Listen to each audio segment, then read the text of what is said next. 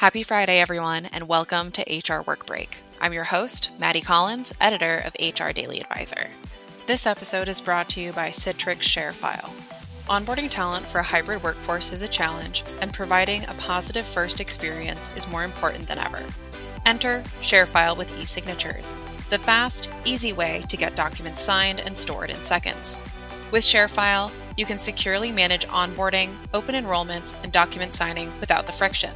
Plus, ShareFile is backed by bank level data encryption and more than 25 customizable security settings, so your workforce's sensitive files won't fall into the wrong hands.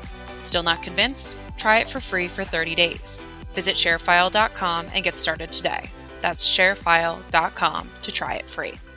Now it's time for a work break. Happy Friday, everyone. Today I'm joined by Chris Aquaman Carver, sourcer at Wayne Technologies. Wayne Tech provides global and industrial agnostic talent acquisition services that have reinvented the sourcing recruiting model. With a focus in recruiting software, Wayne Tech offers training on tooling, process and workflow, sourcing, messaging, and qualification calls. Chris, thank you so much for joining me today. Thank you for having me, Maddie. Yeah. So, one of the first questions I kind of wanted to get down to with you is what is the difference between sourcing and recruiting? Excellent question. Uh, sourcing is is definitely kind of a, a, newer function that we're seeing within the talent acquisition world. Uh, has really come to light in the last couple years with COVID, especially in the last few months as we've dealt with the Great Resignation.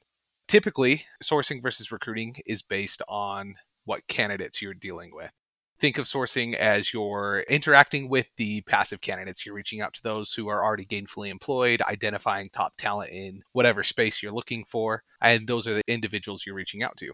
Recruiting, on the other hand, uh, is typically more of dealing with the active talent pipeline that you already have. Uh, you're looking at those incoming to your ATS. You're working with the hiring teams, hiring managers, uh, a lot more of a, a people person, while a sourcer is typically data driven. And I know, especially like you mentioned with the great resignation, a lot of incoming talent for companies are people who are currently employed. So, how does sourcing help optimize that sort of recruitment pipeline? The cool thing about sourcing and sourcers, like I said, is, is they're typically very data driven. So you're building a data set for jobs that you commonly have open, or if you have individuals you know will be leaving, I haven't got the green light to post the job listing and start accruing those active applicants uh, you can already begin work on those. We do a lot of our work on Google spreadsheets. And so we can maintain that data, we can sort it however we need to. It's great for maintaining and identifying where the gaps are in the talent within your organization and being able to just step right in and fill that. That makes a lot of sense. And so, from the data you've kind of tracked and analyzed, what do you think is the most telling or the most common skill that people are looking for in talent these days? there's a lot of different facets that people are looking for. Over the last couple years, tech has been one of the huge ones. Everyone's looking for that full stack developer. Everyone's looking for front end, back end engineer. Those seem to be the top talents or highest demand talent in the industry right now, but we're also seeing quite the surge in talent acquisition professionals recruiting is a more than full-time job right now. And so finding individuals that are really good at it to come into your organization and get the buy in and stay is really difficult. So we're seeing a lot more talent acquisition individuals in high demand. Right. And I know that since sourcing kind of handles a slightly different aspect of recruiting than traditional recruiters do, if a team adds a sourcer to their pipeline, how does that sort of help facilitate the process and prevent burnout for both sourcers and recruiters? So, recruiters have been doing the full scope of the job. And we're learning that there are a lot of individuals that are highly fine tuned to that data. They organize it, they love it, uh, they're able to understand it. And so you're taking that off of the plate of the recruiter. Like I said, generally, recruiters are people people. They enjoy the interactions, you know, the phone screenings, the interviews, working with the hiring team. And so you see a lot of recruiters wanting to do that and suffering in their sourcing endeavors because it is very data driven not very many recruiters are going to say, yeah, let me go look at a spreadsheet all day long and, and identify the, the top talent here. Sourcers, on the other hand, are the exact opposite. You know, they want that. I loathe phone interviews. I don't want to do them. Right. you put me in front of a spreadsheet and tell me to identify the individuals based on, you know, certain parameters. Great. I can do that all day long. So separating those job functions for an organization that has a recruiter doing both you're going to avoid the burnout because a recruiter is not doing a job that they don't like to do. And you're bringing in somebody that can help facilitate and speed up the hiring process. If you've already got talent pipelines that your sourcer has built for commonly open jobs you've got, or for jobs that you're going to be adding to your organization, your recruiter instantly has people in that pipeline that they can talk to. All you have to do is start messaging them, uh, start reaching out, and your turnaround time instantly drops from weeks and months to days, maybe a couple weeks that you can turn around a job and have it filled. Yeah, that gives you a huge edge in today's job market too, I imagine. Absolutely. One of the biggest things that people are seeing is uh, the increase in soft skills and stuff that might not necessarily be on a resume. So, can sourcing help identify some of those more nuanced abilities that can help people succeed in a role? Yeah, that one can be really tricky. So, a sourcer uh, and a good sourcer would be looking at natural language and the way that people are talking about what they do right? So if you're looking at soft skills, like you want to see a team leader, you want to see someone who takes feedback well, like you can search for those terms, those things on somebody's LinkedIn profile, on their resume. And so sourcing can definitely help identify that, but it's going to be essentially the same as what a recruiter would see as, as someone that's coming in. You're looking at what do they have on their resume? How are they talking about what they're doing? It's just learning different ways that people talk about that. And that makes sense that it's more of a recruiter's kind of role to see if they fit into the culture and fit into the role from like a person to person standpoint. Absolutely. So, what kind of interaction do you have with recruiters as far as the handoff from sourcer to recruiter in that process? Yeah, this is a, a hot button debate if you're talking sourcer versus recruiter. Where is that handoff? So you're looking essentially at are the sourcers going to be the ones making initial contact and what does that initial contact look like? Generally, the debate is uh, sourcers will either be the ones that initiate outreach and then uh, upon response will hand off to the recruiter or will sourcers conduct the first phone screening afterwards. Most sourcers don't enjoy phone screenings. But that being said there are plenty of sourcers that will conduct that initial phone screening and hand off to the recruiter. The way that i operate and, and that my team at, at wayne tech operates is we do the initial outreach via email campaigns and as soon as we have someone that's interested, we pass them off right to the hiring team or recruiter that we're working with. We found that to be highly effective and right down our niche because I don't like talking on phones. That's not what I want to do. Yeah. That's definitely where your handoff is and what you're looking at. As for the outreach, though, sourcers can be quite creative with how they're reaching out to candidates and uh, initiating those email campaigns we like to use psychology. We use the DISC personality assessment. And so you have everybody fits within one of four personality types. So we craft our emails to fit one of those four, and we'll send them a email campaign of, of five emails. The first four all fit within one of those personality types. That's where we get to flex our creative muscles and have fun with it.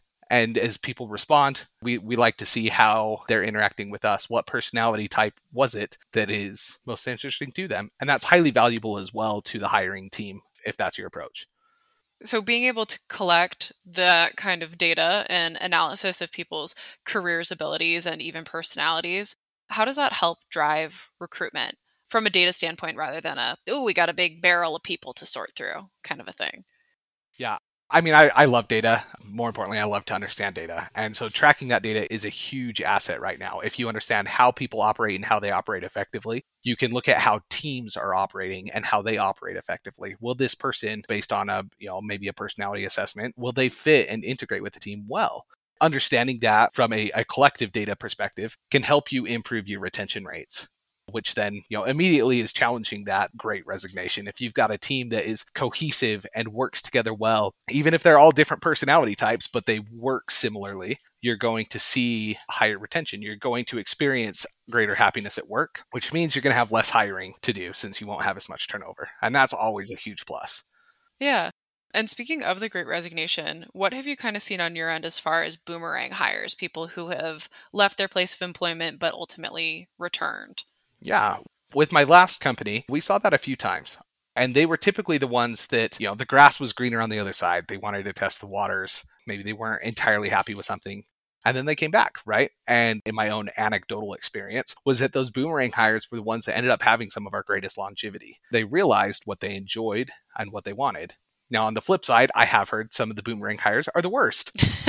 it's a total toss up and it depends on what your organization is looking like. But in my general experience, I would say don't be afraid of a boomerang hire. If someone's wanting to come back to your organization, that speaks something. use that. When they come back to your organization, instantly ask them for a review. Send them a link to your Glassdoor, to your Google, to Indeed, wherever you're collecting that data, and ask them, why did you come back? What was it about this organization that made you choose to come back to us? And that'll help your ratings go up, especially since they'd be a new employee anyway. And that looks attractive to the active talent pipelines. Right. Sort of to go back to talk about sourcing again, how can a hiring team kind of assess that they need to add a sourcer, that they need more people, or at least more data driven analysis? So, a few things to consider right off the bat is the variety of roles you have open, how long jobs are typically vacant, and what your company's turnover rates look like. Those are your three biggest indicators. I would add a fourth one in there. How many hours a week are your recruiters working? If they're consistently hitting 70, 80 hour work weeks, something needs to change, right? Yeah, that's brutal. so, looking at those things is going to be a, a solid indicator of would a sourcer potentially be a positive for our organization? At that point, you're going to want to look at what those open positions you have are. If you've got a consistent variety of open positions, that's awesome. Sourcers love to research. Your talent pipeline would most benefit if you have consistently open similar roles. For example, if you're a large accounting firm and you're consistently hiring accountants, a sourcer would make sense to have an active talent pipeline on individuals you can be reaching out to. If you're working in tech and you know you're always hiring software developers, that makes sense. You know, a sourcer would make sense because you have similar functioning roles even if they're all using different programming languages or they've all got different specialties, you're operating in similar space. That's a good indicator that a sourcer would be an immediate add value to your organization. Other things to look at is what is the turnaround time from an employee gave notice, you've opened the job, to when you have it filled. You cannot have it be months at this point most of the time you can't even afford to have it over a couple weeks because the market is so hot for candidates to move that if they're going through a five interview process over the course of six weeks, you're going to lose them. They're going to get snapped up. Yeah. And if that is what traditionally your company has been operating at, a source would be a great add value there to have that quick turnaround. So, looking at things like that would definitely help you evaluate if a sourcer would be right for your organization. Gotcha. So, you mentioned technology a little bit and how your team prefers to contact candidates via email. What other sort of sourcing or recruiting technology have you seen emerge, especially since the pandemic? Sure. So you're seeing a lot of automated and highly customizable email platforms. For example, we use SourceWhale at the moment, and it's an email campaign software that we can use where we have those highly customizable fields. We'll add their first name in each individual email. We can add what day of the week or what day did they receive the last email into it we can add their company name, we can add their job title, things like that. So it does appear and come as highly customized. Uh, because simply put, we don't have the time to write individual emails for you know all 200 persons that we're going to email for a single job. But we still want it to be personal. We don't want it to come across as an, an automated robot other technologies that we've seen emerge and really grow significantly are sourcing platforms. We've seen companies like hireEZ and SeekOut that have grown exponentially over the last couple years uh, because they are a recruiting sourcing platform. Uh, you can find people, build basic Boolean searches, and identify top talent for the openings that you have. So you're seeing a lot more of those companies emerge as well. And it's going to be a competitive market and finding the right fit for what your organization needs. Nice. And that kind of covers all the questions I have for you, unless there's anything you'd like to add before we get to our final question. I guess the last thing I would add is you're going to see a lot more sourcers popping up in the talent acquisition community over the next few years as you start to see companies and organizations dividing that recruiting and sourcing function. Really evaluating where your organization's at is going to be huge over the next couple years uh, as that really becomes a profession. Sourcers are no longer going to be seen as quote unquote junior recruiters. It is a fundamentally different function and is becoming quickly recognized as such. Yeah. And thank you for like identifying exactly what that difference is and how people can identify when and where they need sourcers. You're welcome. So, my final question for today, since the episode's airing on Friday, what are you looking forward to this weekend? My youngest brother just graduated high school, so we're going to go celebrate with him. Oh. And he's pretty excited, still trying to figure out where he's going to go with his life and what he wants to do as a, a functioning adult. Yeah. I can relate to that. I'm still trying to figure that out most days anyway, as well. So we're gonna go celebrate him and you know that accomplishment, and we'll, we're going to take it easy and enjoy a long holiday weekend. That's so awesome. Are you local to your brother, or do you have a little bit of a road trip to get to him? If a road trip is considered an hour and 20 minutes, then sure. I we're, we're pretty local. That's good. As long as you're not hitting like ungodly traffic. It sounds like a pretty smooth ride. yeah, it shouldn't be too bad. That's good. Well, I hope his graduation goes really well, and I hope you have a really fun time with your family. Awesome. Thank you so much. Thank you again for joining me today, Chris. Yeah, anytime. This episode is brought to you by Citrix ShareFile. Onboarding talent for a hybrid workforce is a challenge, and providing a positive first experience is more important than ever. Enter ShareFile with e-signatures, the fast, easy way to get documents signed and stored in seconds. With ShareFile, you can securely manage onboarding, open enrollments, and document signing without the friction. Plus, ShareFile is backed by bank level data encryption and more than 25 customizable security settings, so your workforce's sensitive files won't fall into the wrong hands. Still not convinced? Try it for free for 30 days. Visit sharefile.com and get started today. That's sharefile.com to try it free. Again, I'm Maddie Collins, and thank you for listening. Join us next Friday or whenever you need a work break.